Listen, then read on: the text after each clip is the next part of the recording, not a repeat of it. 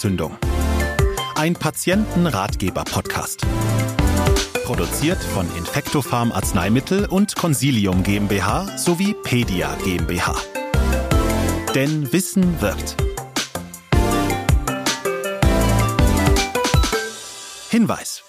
Der Inhalt dieses Ratgebers dient ausschließlich der Information und kann keinesfalls die ärztliche Beratung ersetzen.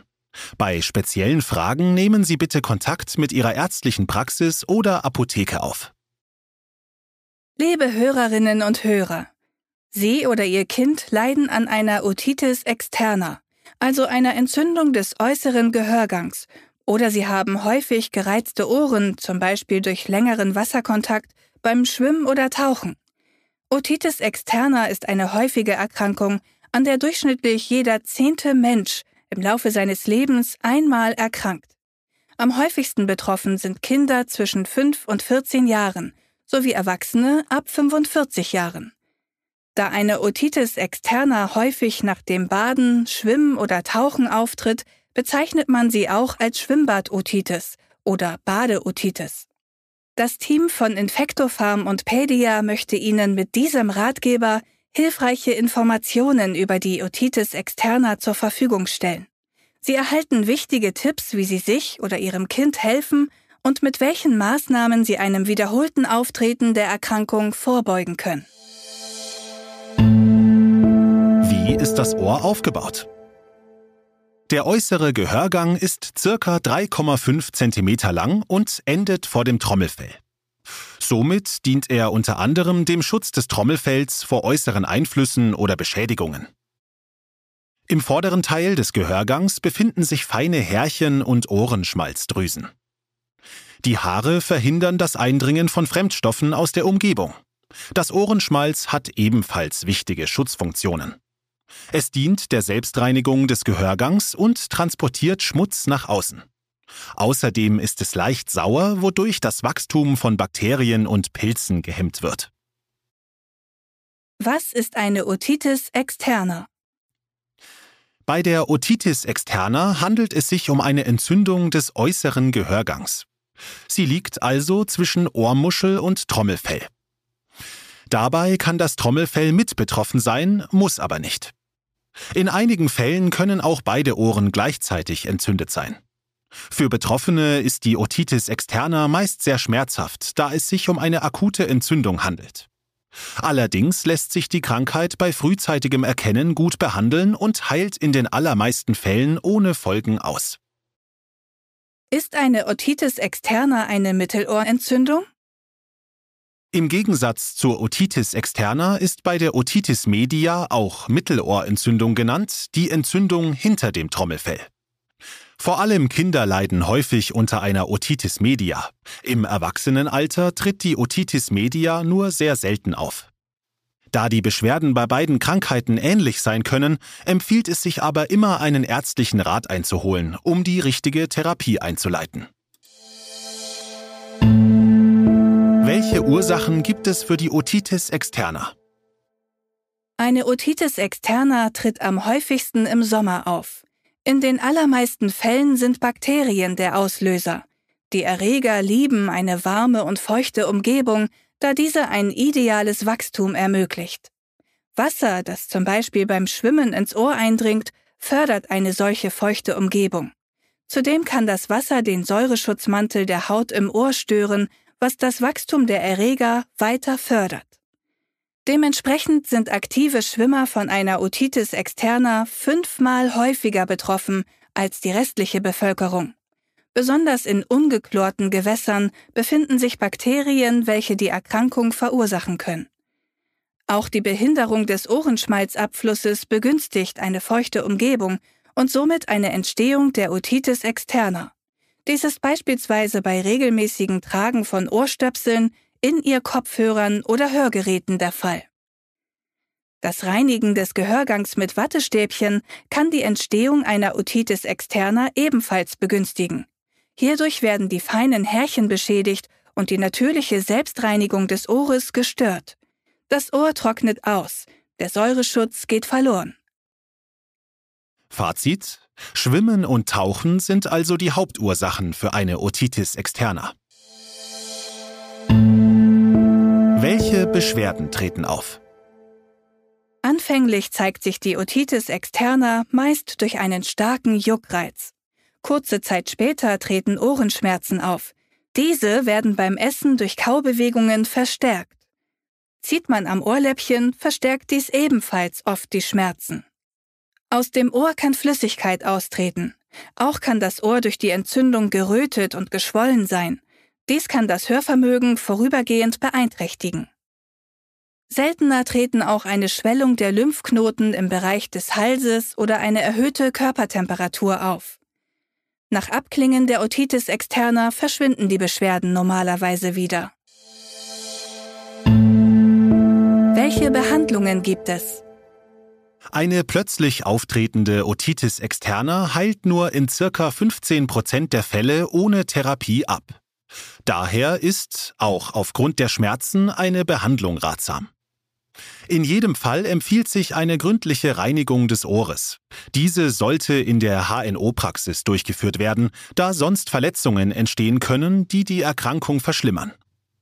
Da meist Bakterien Auslöser der Otitis externa sind, werden zur Behandlung oft antibakterielle Ohrentropfen oder Salben eingesetzt. Diese Behandlungsmethoden haben den Vorteil, dass sie direkt vor Ort wirken. Die Einnahme von Antibiotika kann somit oftmals vermieden werden. Bei starker Entzündung des Gehörgangs kann durch eine Kombination von Antibiotikum und Cortison zusätzlich eine Linderung der Entzündung und somit der Schmerzen erreicht werden. Ihr Arzt oder Ihre Ärztin weiß am besten, was für Sie oder Ihr Kind in dieser Situation die effektivste Behandlung ist und wird Ihnen gegebenenfalls ein geeignetes Arzneimittel verschreiben. Sie sind ebenfalls die richtigen Ansprechpartner bei Fragen oder Unklarheiten. Wie wende ich Ohrentropfen richtig an? Um die Anwendung von Ohrentropfen so angenehm wie möglich zu machen, empfiehlt sich folgendes Vorgehen. Erstens. Erwärmen Sie die Tropfen für einige Minuten in der Hand. Zweitens. Sie oder Ihr Kind sollten sich auf die Seite legen, sodass das Ohr, in das die Tropfen gegeben werden sollen, nach oben zeigt. Drittens. Dann wird die entsprechende Anzahl an Tropfen ins Ohr gegeben. Und viertens. Die Ohrmuschel sollte anschließend etwas bewegt werden und Sie oder Ihr Kind sollten weitere fünf Minuten liegen bleiben, damit sich die Tropfen im Ohr verteilen können. Wie wende ich Ohrensalbe richtig an? Auch hier lohnt es sich, folgende Vorgehensweise zu befolgen. Erstens. Um dem Auftreten von Schwindel vorzubeugen, sollten Sie Ohrensalben wie auch Ohrentropfen vor der Anwendung am Gehörgang in der Hand etwas anwärmen. Zweitens. Geben Sie eine kleine Menge der Ohrensalbe auf einen Finger und bringen Sie die Salbe so direkt in das Ohr ein. Auf Ohrenstäbchen sollte hierbei unbedingt verzichtet werden, um eine Schädigung des Trommelfells zu vermeiden. Besonderheiten bei der Anwendung von Salben und Tropfen in der HNO-Praxis. Bei Tropfen kann es sein, dass ein Ottowig oder eine Gehörgangstamponade in den Gehörgang eingelegt wird. Und bei Ohrensalben ein mit Salbe getränkter Gasestreifen. Beide Fälle führen zu einer längeren Wirkstoffverfügbarkeit und unterstützen dadurch den Abheilungsprozess des betroffenen Gewebes. Welche Möglichkeiten zur Unterstützung der Behandlung gibt es noch? Während der Behandlung sollten Sie das betroffene Ohr besonders gut trocken halten.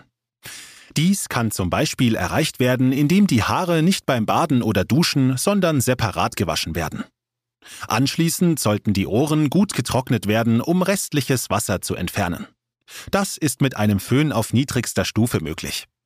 Auch sollte während der Behandlung auf den Besuch von Schwimmbädern oder Badeseen verzichtet werden.